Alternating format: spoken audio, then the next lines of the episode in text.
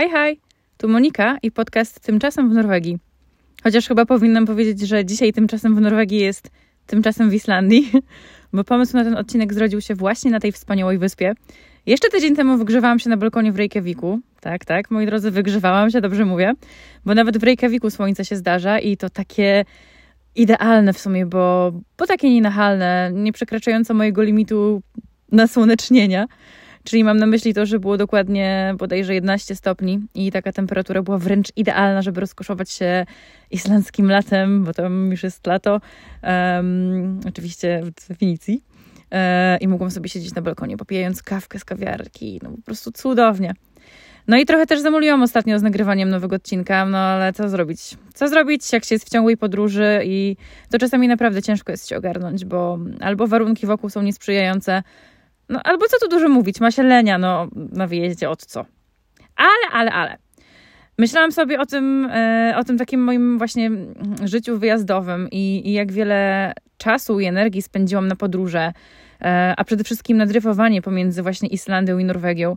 Samopakowanie, nawet jakiś, na jakiś krótszy wyjazd. To jest zawsze dla mnie bardzo duży wysiłek, bo ja nie wiem, ale ja nie potrafię się spakować na przykład tak, jak niektórzy robią z listą. Tylko zawsze przypomina to takie wybuchy impulsywnej energii. E, a jak się pakuje, no to oczywiście po drodze trafię na wiele ciekawych przedmiotów z przeszłości, które mi przypominają coś innego, więc oczywiście będę musiała wysłać komuś zdjęcie tego przedmiotu i opowiedzieć o tym, a to z kolei doprowadzi do jakiejś innej refleksji.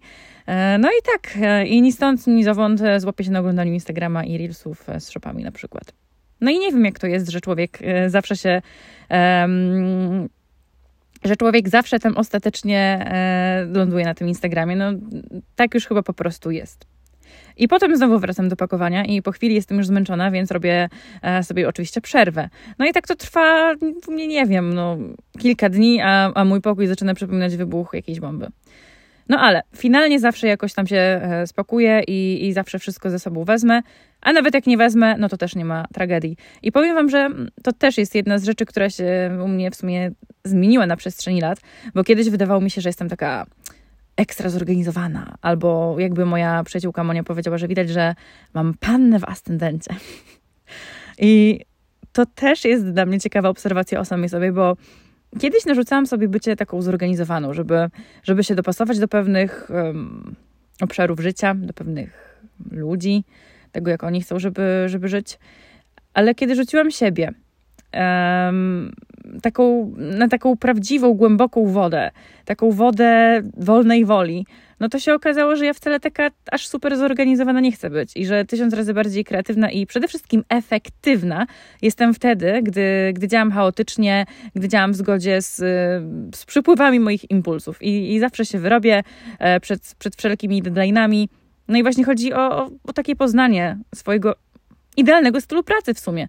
No i idąc dalej, tymi wodnymi przykładami, jakby to tak jakby powiedziała moja właśnie moja Monia, e, moja wiedźmowa przyjaciółka, e, tutaj też w tym wypadku wychodzi na wierzch moja ryba. No. Ostatnio jest bardzo dużo rozmów o energii, o astrologii, więc pewnie gdzieś to będzie się wplatać w moich wypowiedziach. W każdym razie, podróżowanie do Norwegii a to do Islandii, a to do Norwegii, to znowu do Islandii. No, to wszystko nie było przypadkowe. Ja bardzo kocham te dwa kraje.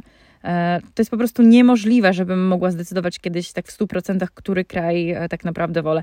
To znaczy, wydaje mi się na ten moment, że Norwegia jest mi bliższa ze względów mm, kulturowych. No i ta natura jest tutaj oczywiście też najważniejszą dla mnie częścią.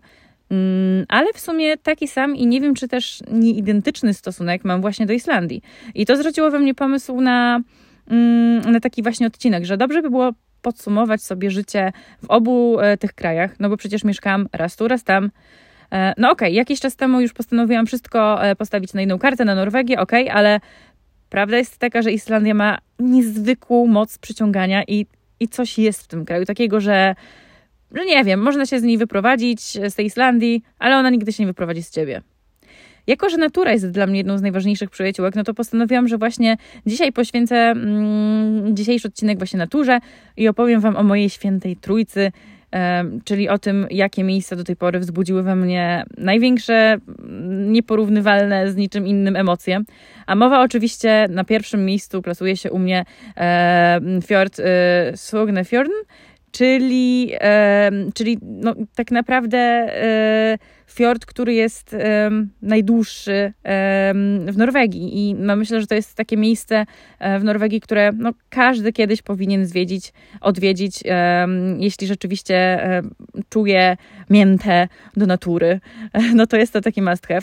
Opowiem też o zorzy polarnej, no bo to jest jednak też bardzo ważny element mojego życia oraz o wulkanie na Islandii. Natomiast kolejny odcinek, który, który wrzucę już tym razem na 100% za tydzień, już sobie to obiecałam, już nie będzie takiego ociągania się, e, bo inaczej Ola mnie zabije. Pozdrawiam Olu. E, następny odcinek będzie o, mm, o porównaniu życia na Islandii i Norwegii, bazując właśnie głównie na moim doświadczeniu, e, czyli będzie to porównanie raczej subiektywne. W każdym razie przenoszę się do 2012 roku, kiedy to po raz pierwszy odwiedziłam Norwegię i pamiętam, pamiętam to jako bardzo, bardzo intensywne doświadczenie. Jak tylko minęliśmy Szwecję i wschodnią część Norwegii z okienka w samolocie, e, można było od razu dostrzec takie potężne góry przeplatające się z gęstymi chmurami i, i wyglądało to tak majestatycznie. No, to jest po prostu szok. Już wtedy, już wtedy aktywowały mi się kanaliki łzowe. Nie tylko ze względu na widoki, czy samą świadomość tego, że za chwilę postawię stopę na nordyckiej ziemi po raz pierwszy w życiu, e, no bo to był taki mały krok, który był wielkim krokiem dla, dla życia Moniki, dla kształtowania mojego ja i definiowania tego, co jest mną, e, a co też nie jest mną. Ale też chodzi tutaj o, o energię. Nie wiem, jak to wyjaśnić, Prawdopodobnie nie jest to możliwe, by opisać to ludzkimi słowami, ale po prostu moje ciało i odczuwanie bodźców zewnętrznych funkcjonuje w zupełnie inny sposób, gdy jestem na, e, na północy. Tamtejsza energia, nie wiem, ona rezonuje ze mną i to, to powoduje, że odbiór rzeczywistości wokół mnie zamienia się w tak intensywne przeżycie. No, ja po prostu pochłaniam każdą najmniejszą część tego miejsca. Sama droga tramwajem z lotniska mm, do, do Bergen była już dla mnie taką atrakcją, po prostu atrakcją najwyższych lotów, bo, bo wszędzie widziałam te przepiękne drewniane domki, wodospady, góry, taki, taki mroczny, ciężki skandynawski vibe. No, ale to właśnie. E, to właśnie podróż do Flom e, wywarła we mnie najbardziej e, piorunujące wrażenie, więc na tym chciałabym się w dzisiejszym odcinku skupić. E, no ale zacznijmy od początku. Generalnie Sogne Fjorden, tak się pisze. Ja też nie wiem do końca, jak, jak to się wymawia, chyba coś w stylu Sogne Fjorden. Mm, to jest miejsce, do którego po raz pierwszy pojechałam na, na Google Maps oczywiście, już Wam o tym mówiłam. Ja już wtedy zadecydowałam, że zamieszkam kiedyś w Norwegii. Znajduje się, ten fiord znajduje się na, na północny wschód od Bergen i i chyba takie, to jest w sumie najbardziej, jedno na pewno z bardziej popularnych miejsc pod względem turystycznym e, w, tamtej, w tamtejszym obszarze. Możecie na przykład kojarzyć takie miejscowości jak Gudvangen czy też Flom, e, czyli e, no, bardzo, bardzo turystyczne, znane miejsca. Generalnie Sognefjorden to jest w ogóle najdłuższy fiord w Europie. On ma 203 km, a i na świecie też wypada bardzo dobrze, bo, bo zajmuje drugie miejsce. E, generalnie najgłębszy punkt fiordu ma, słuchajcie, aż 1308 metrów poniżej poziomu morza. No i to jest po prostu kosmos i, i tę potęgę tego fiordu naprawdę da się odczuć, bo, bo to już nie są takie małe pypcie, jakie możecie sobie znaleźć dookoła Bergen, chociaż no, oczywiście one też są przepiękne. E, no ale to, co się zaczyna dziać w tamtych okolicach, e, tych, tych takich głębokich fiordów, to już naprawdę przechodzi w taką, w taką prawdziwą dzicz, w taką naturę niemalże nietkniętą przez człowieka. E, odnosi się takie, takie wrażenie, że tam naprawdę jest taka totalna, typowa dzicz. No więc nie bez powodu Bergen nazywa się bramą do serca fiordów, bo myślę, że mm, Sognefjorden na miano serca Norwegii zdecydowanie zasługuje i są tam liczne odgałęzienia do różnych takich naprawdę fajnych, klimatycznych miasteczek położonych wokół.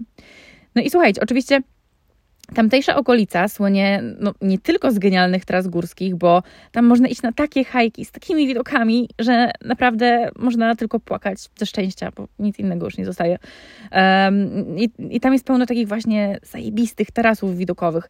E, no ale ta okolica słynie też z tego, że można tam sobie kupić wycieczkę promem po, po najbardziej malowniczych, takich y, okolicznych e, trasach. E, I tych kombinacji jest naprawdę dużo. Jedne rejsy trwają krócej, drugie, drugie dłużej. E, no ale na mnie największe wrażenie do tej pory zrobiła okolica właśnie miasteczka Auransvangen. e, zaraz, zaraz tuż przy, mm, przy, przy właśnie dość popularnym wcześniej wspomnianym przeze mnie Flom, do którego dojeżdża też ta słynna e, kolejka z Bergem. No, zacznijmy od tego, że podróż promem, e, podróż promem? Rejs promem po, po tutejszych okolicach to jest jedna z najpiękniejszych rzeczy ever, jakie w ogóle istnieją do zrobienia na tym świecie. Już w ogóle z samego brzegu widać takie piętrzące się fiordy, te, te, te olbrzymie góry wyrastające z wody i wiecie, i i, I ta świadomość, że zaraz znajdziecie się w ich wnętrzu, że zostacie przez nie połknięci, to jest po prostu paraliżujące uczucie, naprawdę. Ja oczywiście zawsze jestem na zewnątrz. Um, na zewnątrz podczas takiej podróży promem, to znaczy, bo tam są takie miejsca, wiecie, takie jakby pokoiki, no generalnie można wejść e, i oglądać te fiordy wewnątrz przez szybę, no ale zdecydowanie bardziej wolę doświadczać tego, e, no nie przez szybę, tylko moimi własnymi oczami nie tylko chcę, chcę cieszyć moje oczy, ale też doświadczać tego, wiecie, powiewu świeżego, miękkiego górskiego powietrza. O, to jest po prostu wspaniałe. Do tej pory udało mi się płynąć takim promem e, i latem, i późną jesienią. No i mimo bycia fanki, fanką zimy, mm, to akurat tutaj muszę przyznać, że wersja letnia podoba mi się jednak bardziej.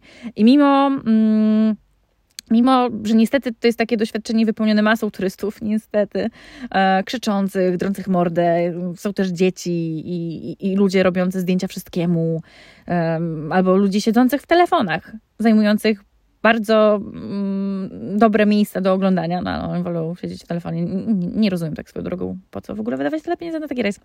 No, w każdym razie e, standardowo nakładamy słuchaweczki, puszczamy swoją ulubioną muzykę. Na przykład polecam bardzo mocno Wardrunę, która idealnie pasuje do, do przebywania w naturze. Mm, stajemy na czubku promu i doświadczamy no naprawdę, nigdy nie zapomnę widoków z tego rejsu. Przepiękna, taka niebieska, granatowa, momentami lazurowa, lazurowa e, woda, wyrastające na horyzoncie olbrzymie góry o takich przedziwnych, przygarbionych wręcz kształtach, takich zastygłych od słońca troli. Zielone wzgórze niemal z każdej strony, pokryte taką bujną roślinnością, a tam za chwilę wyłania się rzeka, przez którą przychodzą owce. Po drugiej stronie widać powoli małą wioseczkę, wioskunię, leżącą w jakimś, w jakimś małym załuku fiordu i, i w tej wiosce są trzy domki i kościół i w tym momencie zastanawiam się, jak tam na przykład doprowadzili prąd.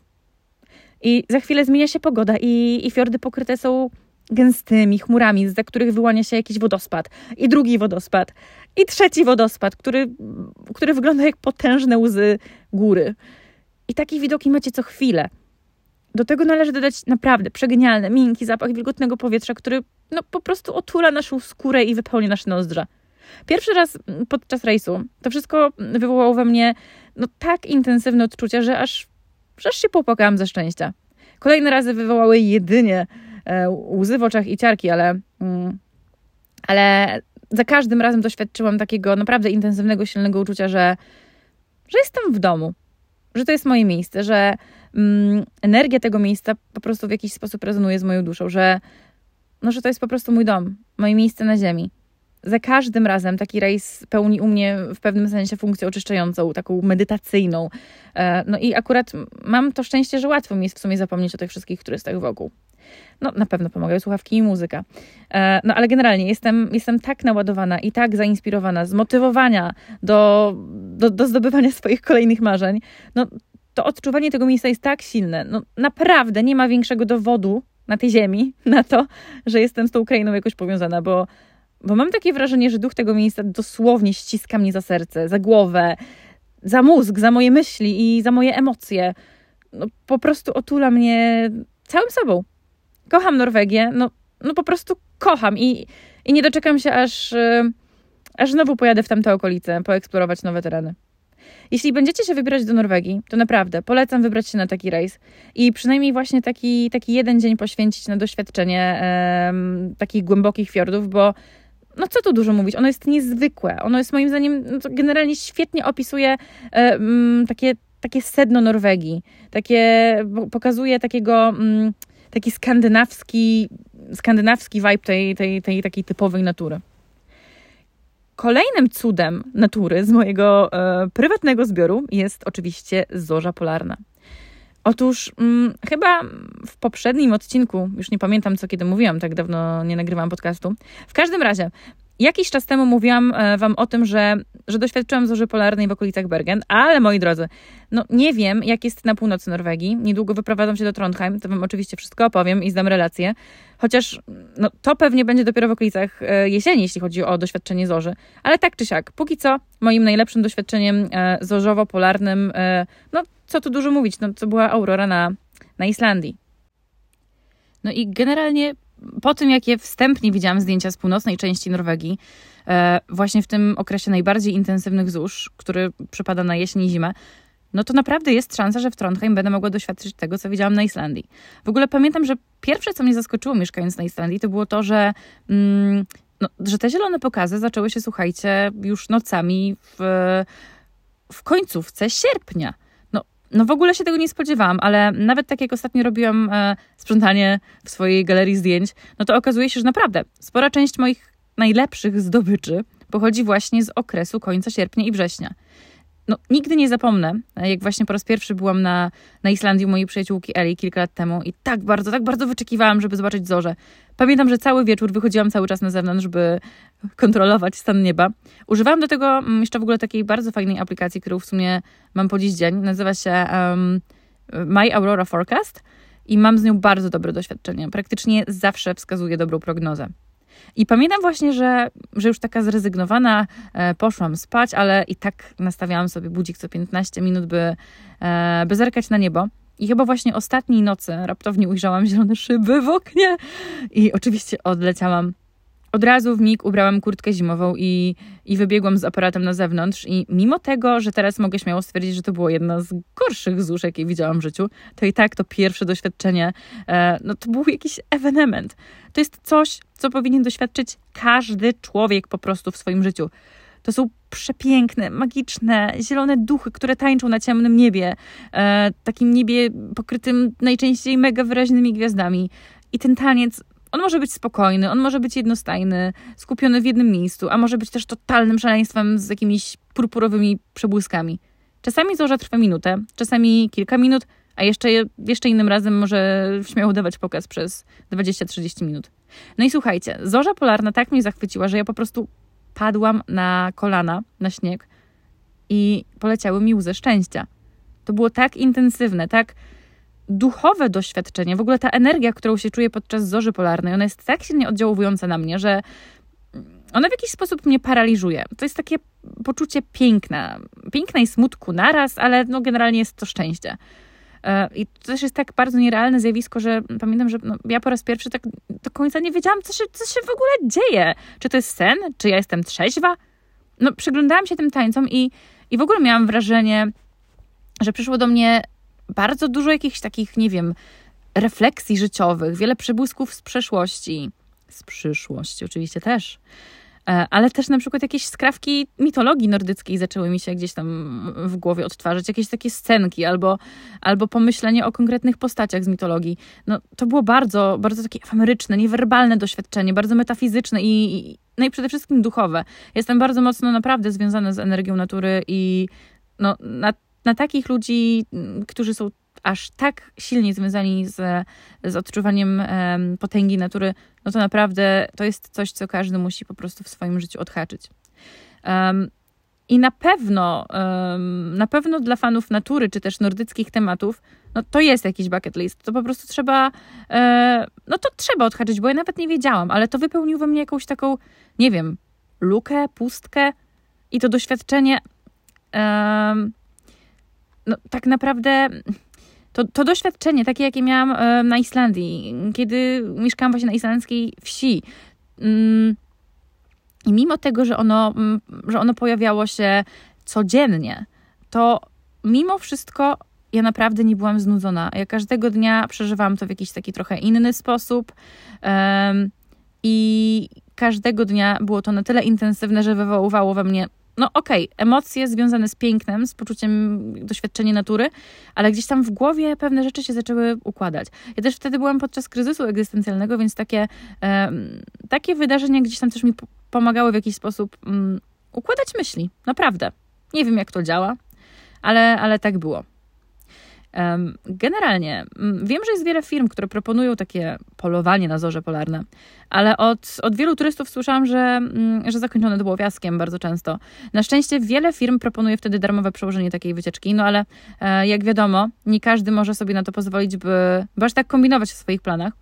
Z mojego doświadczenia najfajniej jest po prostu wynająć sobie auto i, i na noclegi wybrać jakieś takie mniejsze hotele, czy też nawet hostele, które są położone w totalnej dziczy, e, pomiędzy górami, e, z dala od miejskich świateł.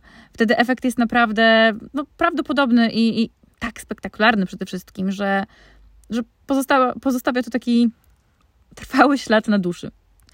Nigdy nie zapomnę, gdy właśnie podczas pewnej zimowej nocy, jakoś, jakoś po północy, wybrałam się na spacer e, podczas takiej bardzo intensywnej zorzy i, i nie dość, że byłam zupełnie sama, na pustkowiu, pełnym białego śniegu. Um, widziałam taki przepiękny zarys gór w oddali. Też całe niebo było wypełnione e, właśnie tymi zielonymi zjawami, zielonym tańcem. I sama ta świadomość tego, że jestem pomiędzy niczym, jestem oddalona od jakichś miast. Zresztą jestem na Islandii. Sama w sobie Islandia jest jakąś wysepką na, na, na oceanie, położoną z dala od, od jakiejkolwiek większej cywilizacji. To było naprawdę bardzo ciekawe uczucie. Położyłam się generalnie na, na, na plecach w śniegu ze słuchawkami na uszach, bo oczywiście mam swoje ukochane utwory na, na tę specjalną okazję. E, I leżałam, oglądałam aurorę i, i znowu płakałam ze szczęścia. Raz ze szczęścia, raz ze smutku, raz z piękna, nie wiem po, po, prostu czułam się jednością ze wszystkim, co mnie otaczało. Czułam się energią i, i to uczucie było jedyne w swoim rodzaju. Leżałam tak blisko, nie wiem, godziny, nie było mi w ogóle zimno. Mimo, że moje łzy zamarzały już mi na policzkach, ale jedyne, dlaczego wróciłam do domu, no to dlatego, że pokaz się już skończył. I to było jedno z cudowniejszych doświadczeń mojego życia. I mimo tego, że miałam okazję oglądać zorze praktycznie codziennie, no to uwaga, naprawdę potwierdzam, mi się jeszcze nie znudziło. W ogóle mam taką myśl, że że to się nie znudzi osobom, które są na maksa zajarane naturą, no bo to jest jednak jakiś taki ewenement i naprawdę, nawet, nawet moi nordyccy znajomi, um, no, czyli osoby, które mieszkają tam od urodzenia, dzielą się na dwie grupy. Niektórzy z tej zorzy w ogóle nie zauważają, ale są też tacy, którzy za każdym razem wysyłali mi SMS-a, żebym, żebym tylko jej nie przegapiła, żebym tylko jej nie przeoczyła. E, I w ogóle zapraszali na to, żebym obserwowała i zachwycała się razem z nimi. No to, to jest po prostu, wiecie, ten typ tak ma a ja należę do, do psychofanów Aurory. Nie tylko tej piosenkarki z Bergen, ale też przede wszystkim e, no, tej w wykonaniu Matki Natrudy. Dlatego też między innymi postanowiłam zamienić Bergen na, na Trondheim, żeby być właśnie bliżej natury, e, tej takiej dzikiej, odosobnionej, ale też liczę na to, że będzie mi właśnie dane ujrzeć zielone niebo nocą, no nieco częściej niż, niż miało to miejsce w Bergen. Bergen prawie w ogóle nie miało tego. Ostatnią rzeczą dopełniającą moją świętą trójcę jest, uwaga, uwaga, wulkan. I zobaczenie tej, tej lawy z bliska. Naprawdę nie spodziewałam się, że aż tak bardzo przeżyję to zjawisko. I tutaj też w sumie miałam niesamowite szczęście, że akurat podczas mojego pobytu na Islandii e, właśnie wybuchł wulkan. Pamiętam, że lecąc samolotem widziałam Islandię z lotu ptaka i, i to pustkowie, i, i te kratery, kraterki, krajobraz jak z, z filmu science fiction. I właśnie pomyślałam sobie, że że marzę o tym, żeby wybuchł wulkan, że to będzie moje kolejne marzenie spełnione z bucket list, że, że to jest po prostu jakieś kolejne must have na mojej liście. No i tak sobie cicho o tym myślałam od czasu do czasu, aż pewnego dnia przyszły trzęsienia ziemi i wszyscy wokół nie mieli, no, nie mieli innego tematu jak śledzenie okolic wulkanu, który, e, który już wybuchł e, chyba rok wcześniej, jakiś tam inny obok. Um, i tak oto pewnego pięknego dnia dowiedziałam się, że e, właśnie rano przy kawie dowiedziałam się od przyjaciela, że wulkan o nazwie e, Fagradalsfjall mm-hmm, e, zdecydował się spełnić moje marzenie. No, nie był to jakiś super duży wulkan na poziomie e, Eyjafjallajökull. Kurwa, jestem tak dumna, że to wymówiłam. Uff. Ale zawsze coś, zawsze coś. Na wielu islandzkich stronach internetowych można było mm, sprawdzić obecny stan wulkanu, pogodę, dojazd i oczywiście standardowo drogi, bo to jest coś, co na Islandii zawsze się sprawdza przed jakąkolwiek e, wędrówką, nawet do miasta. E, pamiętam, że czekaliśmy kilka dni, aż przejdzie wiatr, e, i, i do Mordoru będzie można się wybrać już bezpiecznie, wtedy, kiedy właśnie gdzieś jakieś te wszystkie ekipy pracujące przy wulkanie potwierdzą, że droga jest bezpieczna i można wyruszyć, by raz na zawsze zniszczyć ten jedyny pierścień w ogniach góry przeznaczenia. Zacznijmy od tego, że dojazd na takie miejsce był prosty. jedynie na, na poziomie zjechania samochodem z drogi głównej już zaczęły się gdzieś tam jakieś problemy, bo na samym parkingu było tyle aut w takim ścisku, w jednym miejscu, że ja miałam wrażenie, że chyba cała Islandia się zjechała. A zagęszczenie osób na, na metr kwadratowy było tak duże, że nie wiem, ja nigdy nawet w samym Reykjaviku tyle osób nie widziałam. Hike zaczynał się niepozornie. Były to okolice Grindaviku, czyli to są okolice mm, lotniska tego najbardziej popularnego, e, czyli okolice Keflaviku. Mm, no i generalnie pierwsza część wędrówki przypominała, przypominała mrowisko, bo mimo pięknych, oryginalnych widoków, przypominających, nie wiem, planetę Mars, ze względu na, na, na bardzo takie mm, na kamieniste pustkowie, no to mimo wszystko było naprawdę bardzo dużo ludzi. E, momentami musiałam się zatrzymywać, żeby, żeby chwilę poczekać i móc na przykład kogoś wyminąć. No i przyznam, że to odebrało sporo, sporo uroku tego miejsca. Jeszcze turyści, e, czy też no, na przykład ludzie chodzący na sportowo, no ale jednak chyba z, z, naciskiem na turyści. Oni chodzą w takich oczojebnych kurteczkach w kolorze jaskrawej żółci, albo niebieskiego, albo, albo czerwonego i po prostu to jest festiwal tych kolorów. I ciężko było mi momentami czerpać satysfakcję z tego miejsca, bo no bo ja jednak do fanów tłumów nie należę e, w ani jednym procencie, ale no przyświęcał mi tutaj, przyświecał mi tutaj większy cel. Więc zacisnęłam zęby, wrzuciłam dobrą muzyczkę i, i wędrowałam niczym, niczym Frodo Baggins przez te wertepy. Drugi etap wędrówki, nie pamiętam, chyba po jakiejś godzinie zamienił się właśnie w trasę praktycznie po, po równym terenie, ale usłanym mega krzywymi, różnej wielkości kamieniami, które były cholernie śliskie przez pogodę. I naprawdę trzeba było uważać, żeby się nie wypieprzyć. I jak to powiedział mm, słynny e, YouTube'owy doktor nauk, no żeby po prostu się nie pośliznąć i żeby sobie głupiego ryja nie rozwalić. No i niektórzy szli, wręcz biegli z prędkością światła. Jakieś babki mnie wymijały z takim wzrokiem, że o, ty idziesz tak wolno. A potem miałam ich po drodze i widziałam, że, że sobie jednak rozwalili coś. Tutaj ktoś rozwalił nogę, tam ktoś rękę. No ale trzeba przyznać, że mimo tego, że, że trasa do, do wygodnych nie należała, no to Islandia naprawdę fajnie to zorganizowała. Po pierwsze, trasa była bardzo dokładnie oznaczona. Wszędzie były jakieś kierunkowskazy, jakieś chorągiewki, jakieś, jakieś kolory wskazujące poprawną drogę. Po drugie, e, co chwilę miałam jakieś służby pomocnicze. I właśnie jak, jak ktoś sobie coś rozwalił, no to w ciągu kilku minut można było liczyć na wsparcie. No to jest super sprawa, naprawdę. W ogóle jakieś takie odniosłam wrażenie, e, właśnie mieszkając na Islandii, że no bez kitu, ja zawsze się czułam tam bezpieczna. No ale o, o tym może więcej opowiem w następnym odcinku. Mimo tego, że kocham góry i naturę, no to muszę przyznać, że ta wędrówka i te śliskie kamienie to było dość monotonne i, i, i nawet jak, jak się na chwilę, e, nawet, nawet, nawet jak się chwilę zatrzymałam, żeby sobie coś tam, nie wiem, wypić, zjeść, to miałam swój moment grozy i, i, i się zachwiałam. No i co? I się wypieprzyłam na pierwszy lepszy kamień.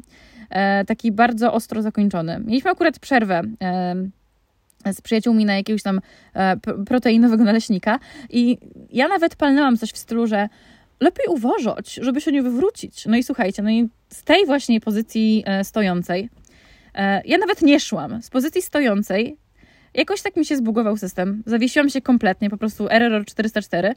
No i w spowolnionym tempie, po prostu w jakiś, nie wiem, dramacie hinduskim upadłam kolanem na spiczasty kamień. No nie bolało, ale warstwa leginsów i, i dresów się podarła, no cóż. Idziemy dalej. Dzień zamienił się w zmrok.